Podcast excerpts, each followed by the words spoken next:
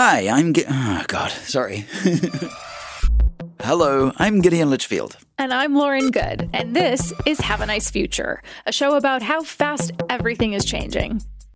Each week, we talk to someone who's helping shape our future and ask, is this really the future we want? This week, our guest is Lidiane Jones, CEO of Slack. So, what we have been doing at Slack is giving all these capabilities so people can establish norms. But uh, the tools alone are not going to solve it. Maybe I'll have to come visit you guys at Wired, help with some processes and share some of our best practices here in Slack. Gideon, I'm going to put you on the spot a little bit. What would be your ideal return to work situation for Wired? Well, I of course want everybody in the office five days a week. Oof. Hammer comes down. Just kidding. No, of course Okay. not. Even I am not in the office five days a week. And I think after the pandemic, most people would agree the ideal situation is some kind of hybrid. You know who else agrees with you on that? Who? The CEO of Slack. What a surprise. Convenient, huh? Now, Slack is something that we use here every day at Wired, and it's become a pretty important part of how I think about remote work, I mean, how I get everything done, and our new hybrid way of working. Honestly, even before COVID, I'd completely forgotten how we got anything done without Slack. Every single aspect of work in the newsroom, the, the story ideas, the proofreading, the headline writing, each one has its own Slack channel.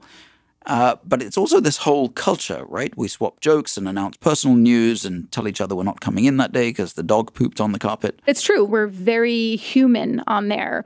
I like to say we're all just awaiting the great slackening where all of our slacks somehow are released to the public and we all got canceled and it's a huge mess and it would be like your diary getting released. Right, and I have Slack groups not just for work, but for my housemates and my friends and folks I went to the conference with that one time. It's it's all pervasive.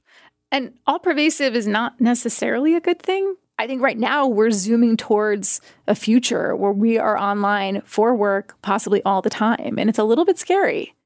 So, what did you want to know from the CEO of Slack about this future? So, Slack is part of a much, much bigger tech company now. It was acquired by Salesforce in 2021. And then last year, its founder, Stewart Butterfield, stepped down as CEO and Lidiane took over. Meanwhile, there have been a lot of layoffs as tech companies have realized they hired too fast during the pandemic. Mm-hmm. And Salesforce and Slack are a part of that. And at the same time, Slack is so central to how many of us do our remote work. So I had a lot of questions for Lidiane about her long term vision for Slack and how that's going to affect all of us in the future. We're going to get to that in my interview with her right after the break.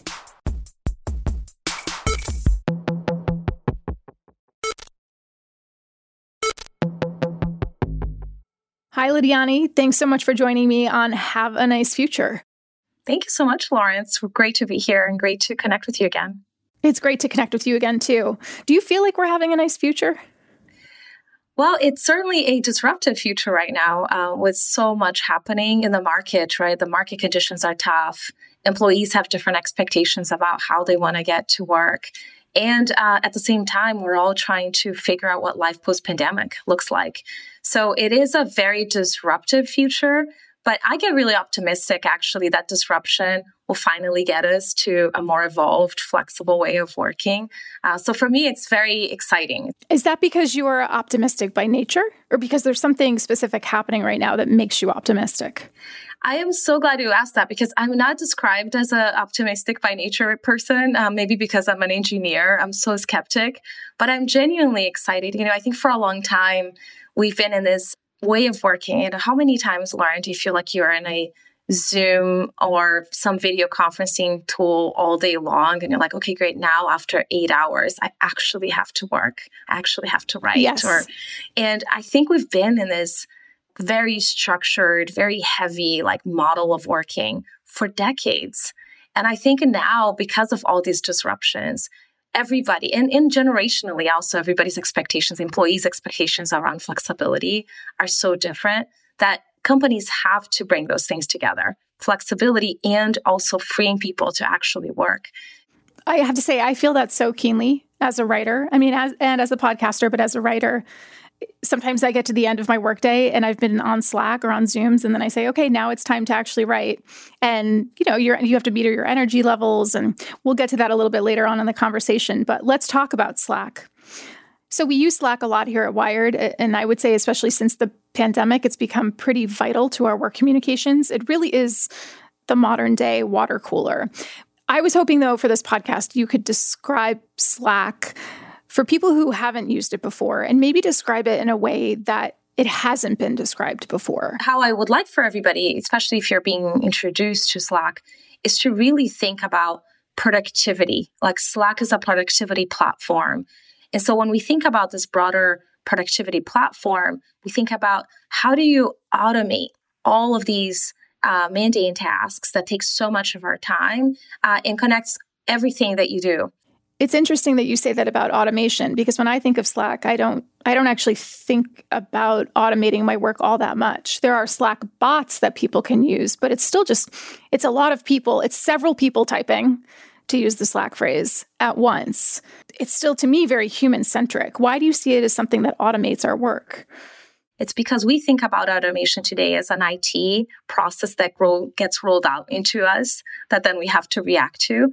And what we're trying to do is get end users to automate the repetitive tasks. Funny enough, someone today out of the blue saw me uh, in the office. I was in the office earlier today and said, Oh, can I tell you, I was a new employee and I got to ask my IT from Slack for a new software and I got it immediately because it was automated. I didn't know it did that. So it's these little pleasant, like things can just be simpler.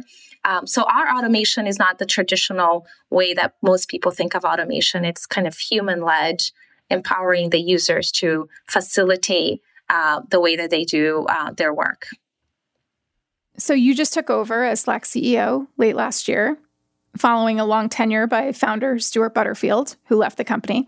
And prior to this, you were an executive vice president at Salesforce, so you were in the building, so to speak. But before that, you were at Sonos. So Salesforce, Sonos, two very different companies. Why did you transition from a very consumer focused company to enterprise software? One of the reasons why I came to Salesforce was because during my time at Sonos, Salesforce had a very impactful trajectory into Sonos' success. But when Stewart um, reached out about this job, which I've, you know, I've long admired Stewart and obviously huge fan of Slack. Uh, when he reached out, I was like, wow, I love enterprise software and I love consumer experiences. So, um, so it's been like totally my dream job to be here because it brings the two things that I love the most. And um, it's been an honor to uh, come in following someone who is just incredible as Stewart is. So, when Stewart reached out, was that to bring you into Salesforce or was that to actually talk to you about the CEO job for Slack? Talk to me about the CEO job. And when did he first reach out to you about that? It was uh, late summer, early fall last year. Um, so it, it, was early on the search. And of course, it was a pretty lengthy search for candidates internally and externally. Uh, but, uh, but it was last fall. It was mm-hmm. a few mm-hmm. months of conversation. There have been reports that there's a dissonance. There has been a dissonance between the two cultures of Salesforce and Slack. It's been reported in a few outlets. I have verified it myself with people who work at both companies, if I mean they're one company now, but both entities. How do you, as CEO, manage those cultural differences? Uh, you know, coming from having a few years at Salesforce uh, and now coming to Slack, it's it's you start to see the differences in how people work. And you know, I talked about product, but uh, the way because I worked at Sonos and I worked at Microsoft, Slack is a lot more like Sonos. It's a highly experimental, and there's certain cultural aspects that come with that. The team is uh, highly like humble, and we always have to learn based on consumer insight. And when you work in a large enterprise company, you're making some bets, and then you're you're going after those bets. So that causes just cultural differences. You also became CEO of Slack at a time when the entire tech industry is facing something of a reckoning. There have been layoffs across the industry. Salesforce has not been immune to that. It has laid off or said it's going to lay off 10% of its staff. Slack was affected by this. What was that like for you being put into the CEO role and then having to face layoffs almost right off the bat? You know, definitely not the way that I would like to start any team. It's to start when I, there's so much churn and pressure happening. Um, what I have to tell you, though, that's been just a huge testament of this incredible Slack team and the culture that the team has had is how much the team has welcomed me. Uh, even though I'm like, okay, I'm changing so much here right after a great beloved founder is leaving. Uh, but the team is really resilient. So it's been a, just a great start despite all the changes. So certainly a tough, you know, tough couple of months, but so humbling and such a welcoming uh, set of people and teams. So it's been very rewarding, actually. It's been rewarding to go through the process of layoffs. No, no, rewarding to get to know the team during a tough time. Uh, because I think that's when you really see what people's values are made out of. And during even a tough time like this, when we are all really sad for the colleagues that are affected by this, how people are coming together to support our colleagues, but also to support our customers. So that that has been it's the silver lining. What do you think comes next in terms of the belt tightening? I heard Mark Benioff, the CEO of Salesforce, say in another podcast and in news articles that maybe some of these folks would be hired back eventually, right? And that maybe there'll be a, sort of equilibrium that's established. But what really happens next in terms of tech companies looking at their bottom line, trying to appease Wall Street, and then making changes accordingly? I think at a time like this, uh, for especially for tech companies where there's just been a lot of spending, you know, and, and the industry in general, there's a lot of spending, is that it will allow us to be focused on value creation.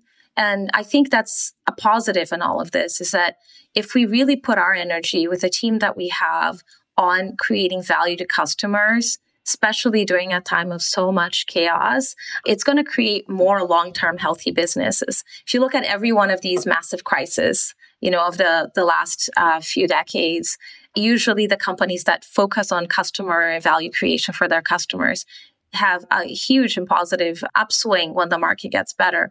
And so I think that tension is actually a healthy thing for the industry.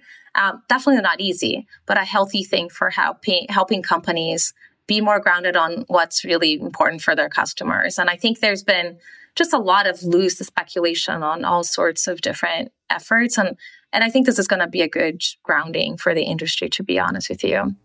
What does that actually mean to you? Like, what what is value creation?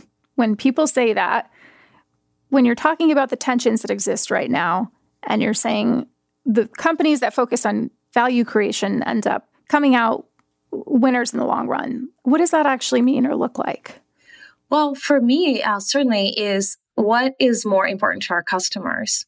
And what I, you know, I, I have seen in general, uh, in general, uh, prior to economic crisis, is there is a lot, a lot of products without a purpose. Um, of or a problem that they're really trying to solve for a customer.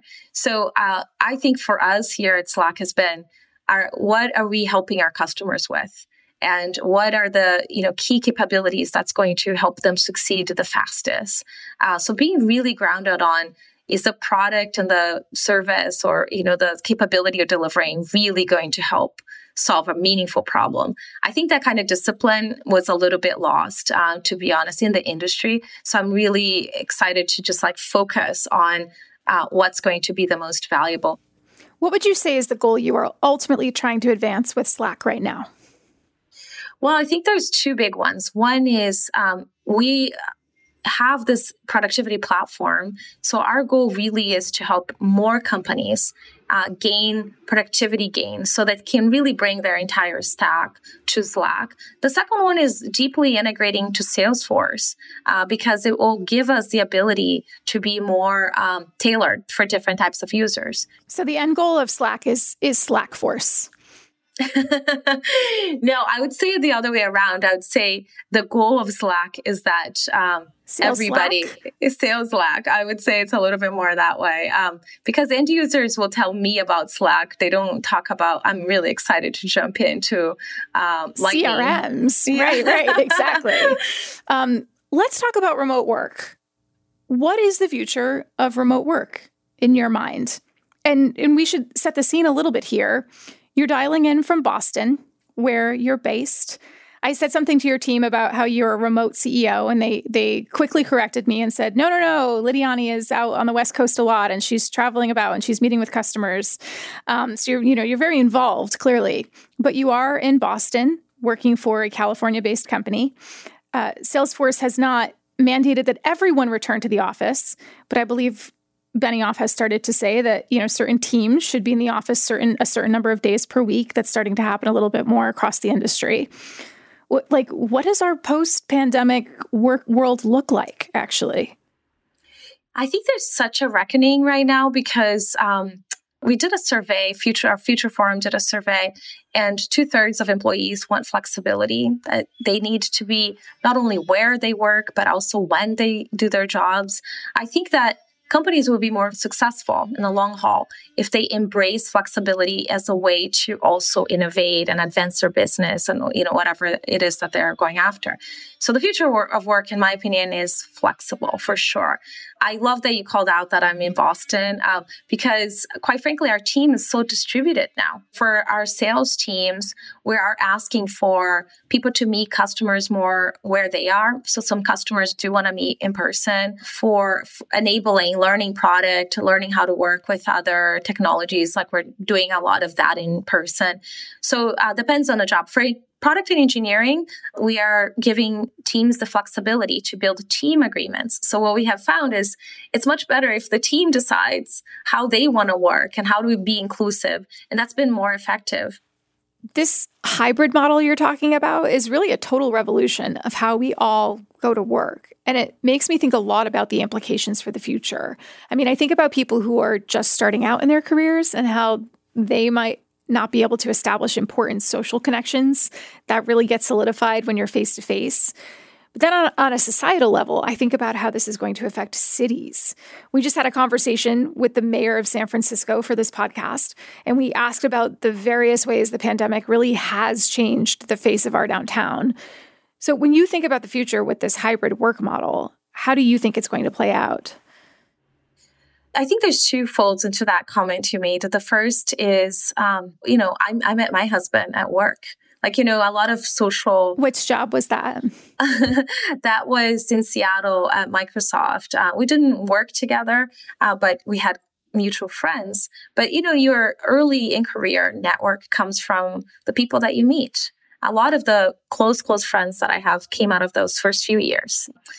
And so we actually have seen that uh, here at Slack and Salesforce at large is that the population that's struggling, not struggling from performance, but struggling to be happy are the people that are newer in career because they don't have a more organic and natural way.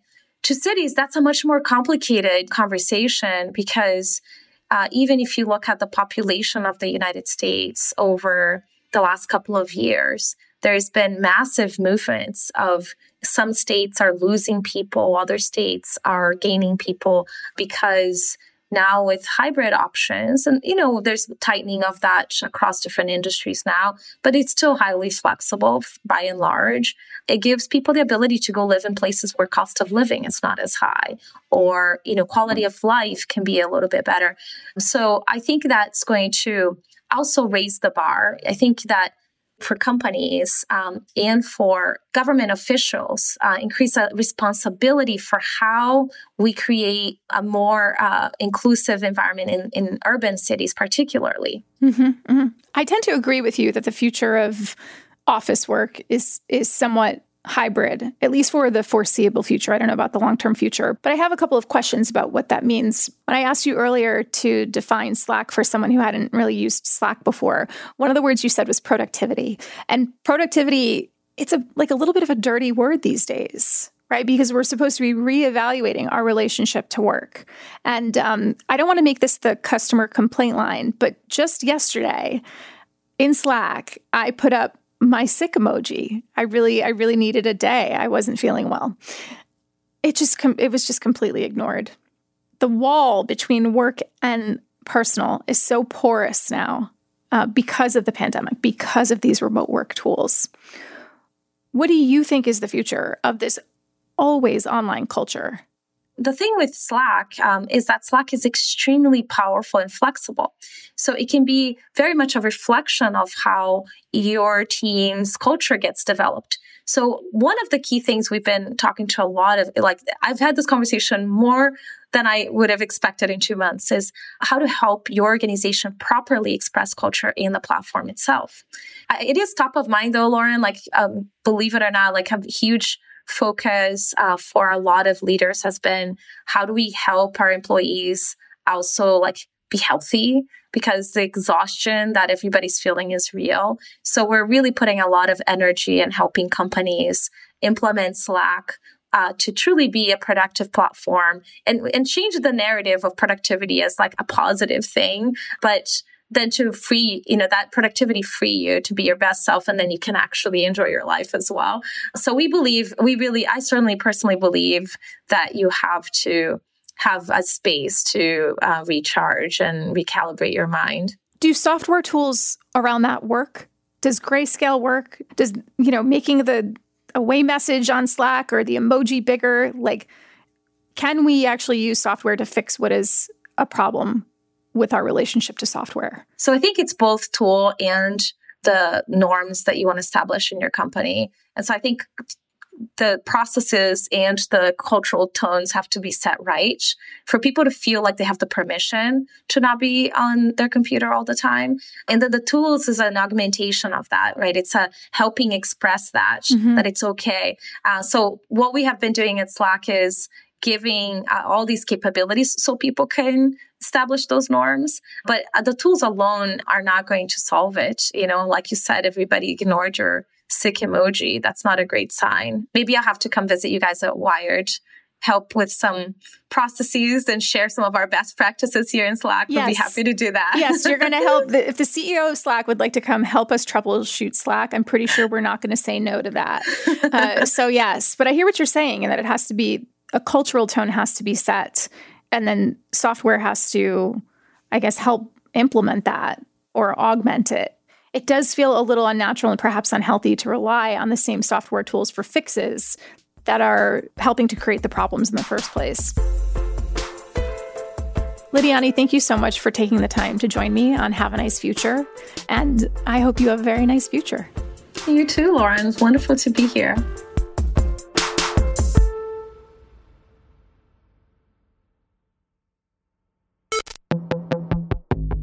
So, Gideon, is this the future you want? You mean a future on Slack my whole life? Your entire life. Slack or Zoom, take your pick. I mean, do we have a choice?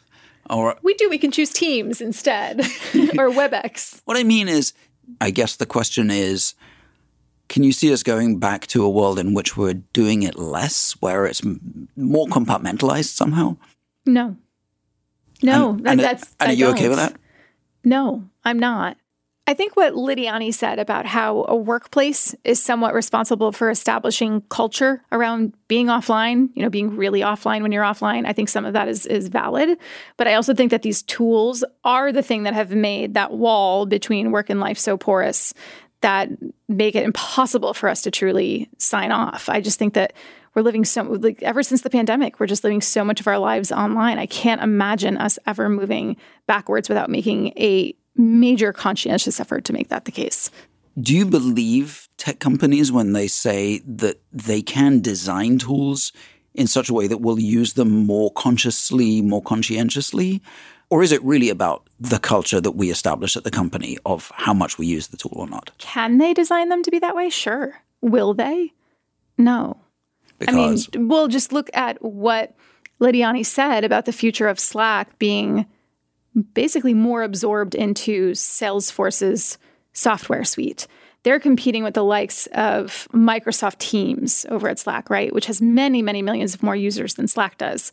And part of the reason why Teams is so successful is because it's baked into Microsoft's gigantic Office suite. These companies will do anything I think they can to get us to use more and more and more of their software. So sure, they might put some sliding tools in place or, you know, change the design of a status icon or give you, you know, screen time analytics or whatever it is so that you can measure your your activities, but ultimately they're not incentivized to actually have you use their software less. Lidiane talked about Slack as being about productivity. Do you agree? I think with Slack, it's a very fine line between actually using it for productivity and LARPing your job.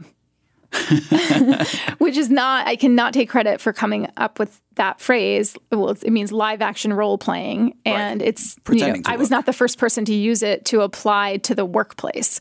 But yeah, it's very easy to get sucked into Slack, the various channels that you talked about earlier and feel like you're doing your job, but actually you are pretending to do your job or you've convinced yourself you're doing your job. One thing I thought was interesting about what Lidiane said related to productivity, but she used the word automate, was that I got the sense that there is going to be a lot more AI in Slack and that that's going to be part of the big picture automation aspect of it. Like, I mean, that's going to write your Slack messages for yeah, you, kind yeah, of Yeah, absolutely. I mean, they've already talked about integrating Chat GPT so that you would be able to like ask GPT something in Slack and it would spit out a response to you.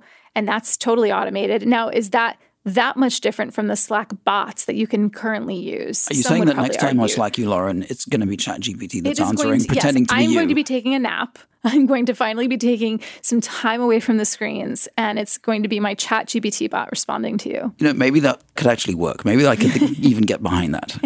I'll just want to make sure my chat GPT bot is answering your chat GPT. Well, then they can just talk to each other and they we can, can, go off and do journalism. Can. can you imagine the magazine they're going to put out? Can you imagine working without Slack? I literally cannot imagine working without Slack or without some kind of synchronous chat I don't remember how I got things done before. I don't remember how I communicated with people before. It must have it must have happened. But you've been in it, newsrooms it, it, for a little while. I, I almost feel mm-hmm. like Slack is like that kind of zombie fungus that takes over your brain and just changes your perception of the world because I literally cannot understand how, how it was before. And that's very disturbing. Does Mark Benioff know that he spent $28 billion on cordyceps of software? exactly. so, how do you personally handle that in our new possibly permanent hybrid work world where we are always online, where actually our home spaces are, in many ways, our workspaces. You are traveling around a lot as the editor in chief of Wired. You're still always connected. You can't even get on a plane without being connected now. How do you put up those boundaries? Paradoxically, I think the fact that this communication is so easy now on our phones is also what makes it easy to stop. Like, you have the phone, it's a physical object, you turn it off, or you put it in your bag, or you say, I'm just not going to look at this device after 10 p.m. or whatever. And it, it can be hard to discipline yourself around that, but easy in the sense that it, it really is just one device and you could you can ignore all of it if you want to. So you're seeing that as the portal to this entire world and provided that you have a little bit of self control over the portal in your palm, yes. then you're not checking 17 different apps. Exactly. And you can actually pause. Yes, but that is that's what makes it simple because there are 17 different apps but only one phone. But then do you like wake up in the morning and it's six in the morning and you've gotten a blissful eight hours of sleep and there's an email from Anna Wintour addressed to you and you're like, wow, I really should not have put my phone down for this long? Uh, no, it's more like I really should not have picked up my phone just now. I should have waited and gone and had breakfast and some coffee and done some exercise and then picked up the phone. And Anna Wintour can wait. That Sorry, is, Anna. Wow. You heard it here first. Dare I say that is remarkably healthy, not specifically to your boss, but to any boss. That would be the ideal. I'm not saying that that is what I actually achieve every morning, but mm-hmm. that is what I aspire to do. But I do think what Lidiane said is very important about establishing culture. On Slack now, you can schedule messages to not be sent until the next morning. But I think you also just have to establish a workplace culture that says if you get a Slack from me outside your normal working hours, I don't expect you to respond. Isn't that in some way the ultimate form of tech solutionism, though? That, oh, look, they've added this feature where you can schedule something. They're fixing the problem that all of this software helped create. Right, but that's why I'm saying that it also has to be a matter of culture. Like you can you can you can have the schedule message button, but I think you also should just establish the expectation that if somebody sends you a message outside working hours, then they shouldn't expect a response unless they absolutely need one. And if they absolutely need one, that's what phone calling is for. I think it all goes back to the away message. I think we have to return to the days of AOL Instant Messenger away messages. Which you can have on Slack, though, can't you? You can, but no one pays attention to them. Everyone I talked about this with Lidiane. It was like the customer complaint line. I was like, and by the way, you know, let me tell you this thing that happened in Slack. And even when I silenced notifications on one device, I could hear like the notification sound from Slack. I'm like coming through my iPad across but, the room. But were you responding to these messages? I was. I so, was. And I even hopped on a Zoom with you and another editor that day. So I feel like I feel like you're blaming the software. I mean, yes, the mm. sick emoji exists to signal that you're sick, but you're also, I think, enabling other people's behavior if, if you respond to it. In other words, if you if you put up the sick emoji and other people message you, maybe they're interpreting the sick emoji to mean, okay, I can message Lauren, but I don't expect a response from her. And if you do respond, then you're the one actually who's breaking the compact rather than them. That's probably true. But it's hard to tell sometimes just from like that constant notification sound what is actually this is from Gideon and this is urgent versus this is uh, someone who's sending me a, a cat photo in cat chat. But if you play into the always on availability mm-hmm. that Slack makes possible, then I think you have to actually take your own responsibility for being in that dynamic. I think you're I think you're victim blaming. I'm blame victim blaming. I think you're software blaming. Gideon, I hope you have a nice future. I hope we all do, with Slack or without it. That's our show for today. Thanks for listening. Have a Nice Future is hosted by me, Lauren Goode. And me, Gideon Lichfield. If you like the show, please leave us a review wherever you get your podcasts and follow us to hear more episodes. And we want to hear from you too. Email us at nicefuture at wired.com. Tell us what you're worried about, what excites you, a question you have about the future, and we'll ask our guests. Have a Nice Future is a production of Conde Nast Entertainment. Danielle Hewitt and Lena Richards from Prologue Projects produce the show. See you back here next Wednesday, and until then, have a nice future.